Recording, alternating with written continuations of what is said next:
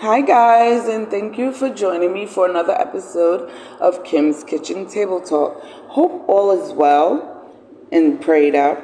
Hope your weekend is going good so far, or you have a blessed weekend. Um, the Sunday after the resurrection of Jesus Christ Himself, Easter Sunday. I was thinking about that, and I came to um, a really serious scripture in the Bible um, it's it's kind of scary, but it ain't as scary as what's going on in this world. Jesus, give me the strength. Thank you, Jesus. In your name, I continue to pray. So, there are three dangers of not assembling together. Okay? And I'm going to try to get through this the best I know because you know what? If you don't know about your sins, and if you don't know about the sins that you are committing, Hebrews Hebrews 10 and 26 and on. Like, I'll just lay in Hebrews and just read on that because that tells you a lot about the dangers of, you know, sin and sinners and just people and how they act and how they come together. So, in short, discouragement, doubt, and depression set in. Um, I was always told as a child, um, depression is a spirit. Um, my my um, grandmother used to tell me, to take the D and the E off, and it's pressure. it's pressure. I think I talked about this a while ago. It's like um, pressure bust pipes and um, you have to put a lot of pressure on a diamond in order to get it to come to its sparkling self. Um, it, you know, crushing grapes means lots of good wine. So she always told me, do not stay in depression. You're being pressed. Right? And something good comes out of being pressed with. Don't kill you, make you stronger. That's what she used to say. Thank you, mommy. Love you, love you. Thinking of you all the time. So let me get into this verse. And because it was very interesting, forsaking fellowship gives us place to discouragement, doubt, and depression. Then multiply in isolation. So that's saying, you know, you see, I don't want to go to church. I don't like that church. Guys, we're going to church to seek the Lord. We're not going to church to seek. I mean, it's good to have a church family and all, but um, we're going to church to seek the Lord.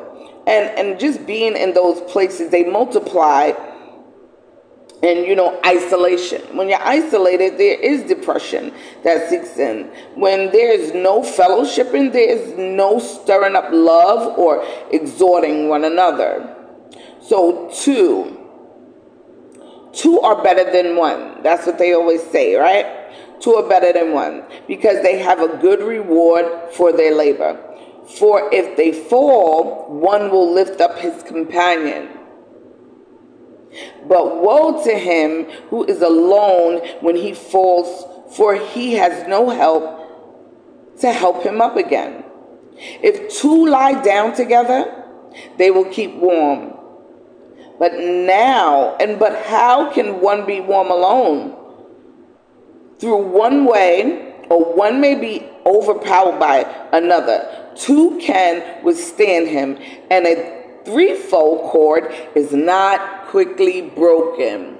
I'm not going to get into that, guys, but just listen to it. A threefold cord is not quickly broken. Broken. So, when purposes are missed, the story of Elijah in the Bible is a perfect example of purpose not missed.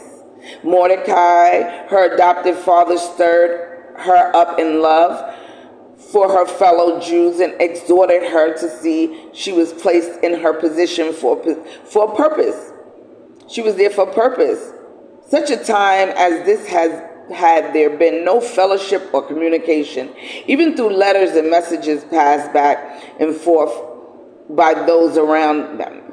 And people continue to do that, guys. If you see that, it's done with a lot of families that are broken you know they're trying to break off and tie up and break off and tie up or just just staying away is just um, it gives a, another part of the family a sense of um, discernment and I wouldn't say weakness, but it does. Uh, you need that three part strand, and it's very important when you break it to know how, right? Because God plans would prevail, even if she didn't set up. God's plans will move forward but the opportunity for personal involvement may be missed. His purposes are often cultivated in the community. For if you remain completely silent at this time, relief and deliverance will arise from the Jews from another place. But you and your father's house will perish. Yet who knows whether you have come to the kingdom for such a time as this?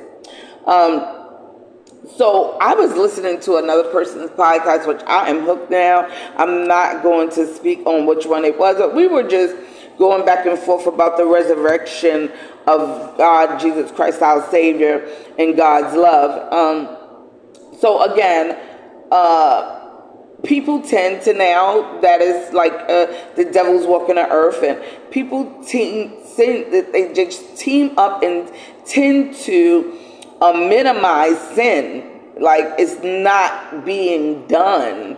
Like if you in hebrews 26 it will tell you if we go on sinning there is no knowledge of your sin and the truth and you and you abusing god's grace you will come into fiery indignation.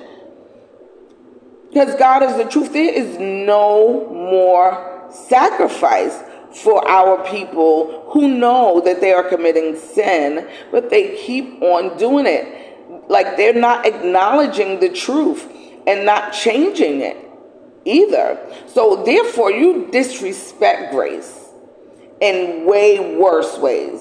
Sin but a save, fiery indignation. Are you bringing him to church uh, uh, uh or for Christ, or are you bringing him to church to to show off. Um, you, you know, are you really feeling the spirit of the Holy Ghost and continue to go home and sin and willingly sin?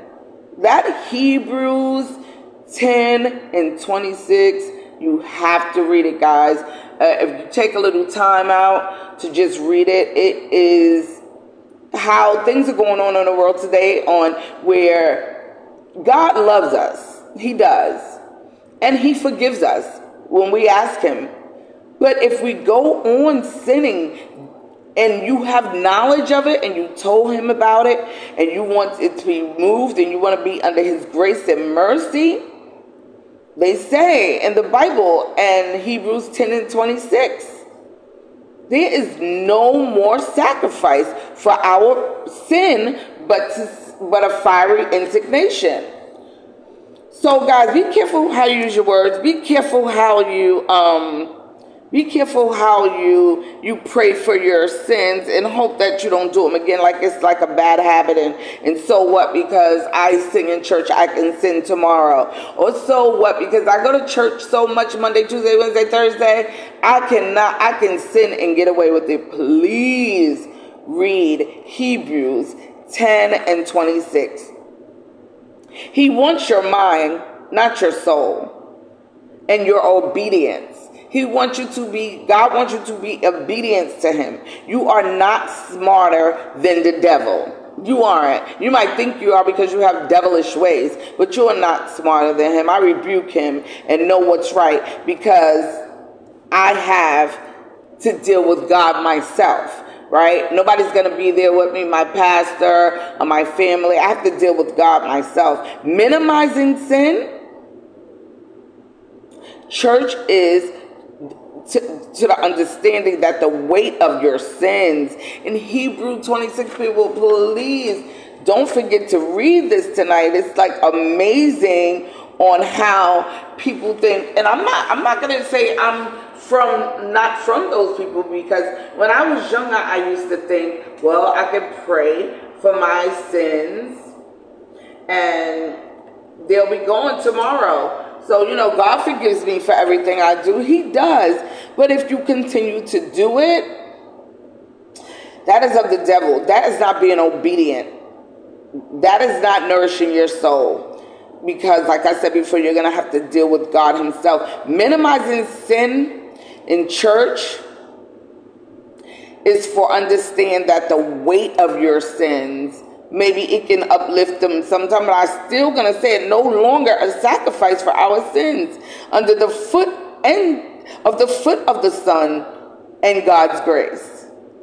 Like you're going to the foot of the son and god's grace to ask for your forgiveness and your sins but you're not being obedient the next day or you're not you just keep coming to the altar with the same sins, which are, you, again, after that, you are abusing God's grace.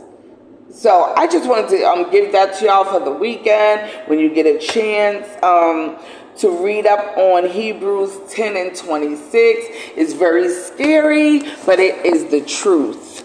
It is the truth, and it shall set you free. Lord, I come to you tonight to thank you. Thank you for the day and all days. Thank you for all of my kids, near and far, with and without. Thank you for giving us breath, know how. Thank you for putting clothes on our back, food on our table, and shoes on our feet, Lord. You are the Lord of Lords, the God of gods. There's nobody in front of you, Lord. And I thank you for today and all days. In your name I pray. Amen. Well, guys, thank you so much for listening to another episode of Kim's Kitchen Table Talk. Good night, my Kim Kims. Have a nice weekend and stay prayed up.